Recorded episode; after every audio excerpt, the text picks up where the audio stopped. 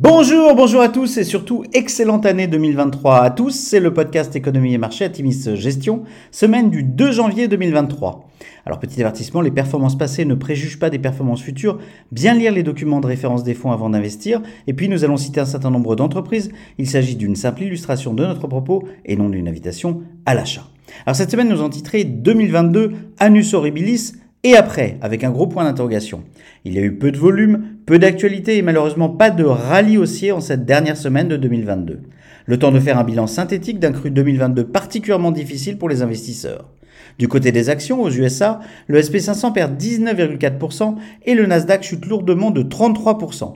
Les valeurs de croissance ont été particulièrement pénalisées en cette année marquée par la hausse des taux.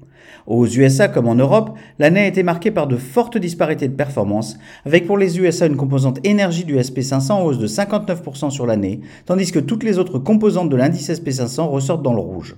En bas de tableau, les valeurs technologiques perdent 29%, la consommation discrétionnaire 38% et les services de communication 40%. En France, le CAC 40 perd 9,75%, les performances de Thales plus 57% et Total Energy plus 30%, ayant notamment compensé les valeurs de croissance à la peine. L'indice Stock 600 Europe perd quant à lui 12,7%. Il s'agit, comme pour le CAC, du recul le plus important depuis 2018. Plus globalement, l'indice mondial MSCI World recule de près de 20%, cette année la pire baisse depuis 2008. L'année a par ailleurs été particulièrement difficile pour les investisseurs en obligations, avec un indice Bloomberg Global Aggregate en baisse de 16,25% sur l'année. Rappelons que les emprunts d'État US à 10 ans sont passés de 1,51% fin 2021 à 3,88% fin 2022. En conséquence, les obligations d'État n'ont absolument pas joué leur rôle de refuge. L'indice des emprunts d'État US Standard Poor's perd 10,7% sur l'année. L'année a été chahutée sur les matières premières avec toutefois un repli global en deuxième partie d'année. Du côté du pétrole, la guerre en Ukraine a propulsé le prix du WTI à 124 dollars le 24 mars repasser à 80 dollars fin 2022, un niveau légèrement au-dessus des 75 dollars le baril constaté fin 2021. Du côté des devises, l'euro-dollar termine l'année à 1,06 en baisse de 7% et ce après avoir atteint un plus bas sur 20 ans à 0,96 en septembre. Le caractère de devise refuge du dollar et la hausse des taux US est en pleinement joué sur toute la première partie de l'année. Sur la semaine, le CAC 40 perd 0,5%, le SP500 se tasse de 0,1% et le Nasdaq recule de 0,3%. Pas de rallye de fin d'année, le SP500 et les Nasdaq ont chuté respectivement de près de 6% et 9% sur le mois de décembre. Alors, pas de publication euh, cette semaine euh, d'entreprise pour vos portefeuilles. Euh, venir, par contre, la semaine sera écourtée de 4 jours sur les marchés US pour cause de congé de Nouvel An lundi 2 janvier. Les minutes de la réunion de la fête des 13 et 14 décembre, publiées mercredi, seront commentées. Les chiffres de l'emploi US seront particulièrement suivis. Alors quel message passer en ce début de 2023 Les exercices de prédiction semblent bien difficiles après une année 2022 que personne n'avait prévue.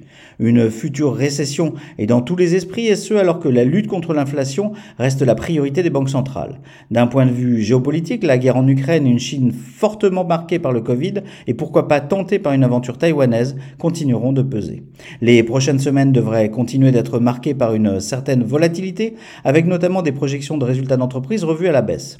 Ceci étant dit, les USA semblent avoir passé le pic d'inflation avec un CPI à 7,1% en novembre contre 9% à son maximum en juin. Les taux directeurs de la Fed ont été revus à la hausse 7 fois depuis mars, dorénavant dans la fourchette de 4,25 à 4,5%. La Fed prévoit toutefois d'atteindre un pic pour ses taux directeurs à 5 à 5,25%, ce qui doit marquer une nette inflexion de la trajectoire de hausse.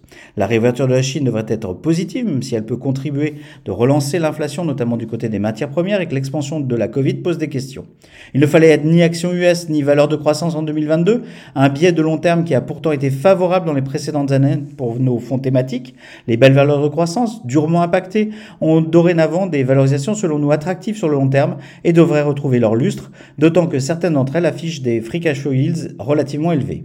L'économie américaine affiche des fondamentaux plus solides que l'Europe et devrait subir une récession moins forte, voire un atterrissage en douceur. Nous maintiendrons donc notre biais en 2023 pour le fonds Atimis Millennial en nous imposant plus que jamais sélectivité et réactivité. Pour ce qui est des valeurs européennes dans notre portefeuille Atimis Trendsetters Europe, elles représentent une triple caractéristique de valorisation attractive, de grande qualité et de positionnement sur des tendances particulièrement porteuses sur le long terme.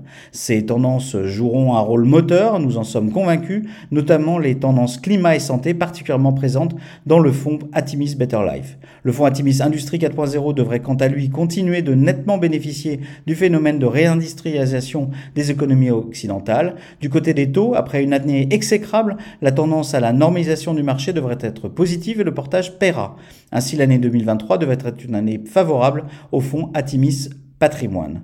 Une bonne partie des mauvaises nouvelles est selon nous dorénavant dans les cours, alors lançons-nous. Et si 2023 était l'année des bonnes surprises du côté des marchés d'actions? Nous vous souhaitons une superbe année 2023.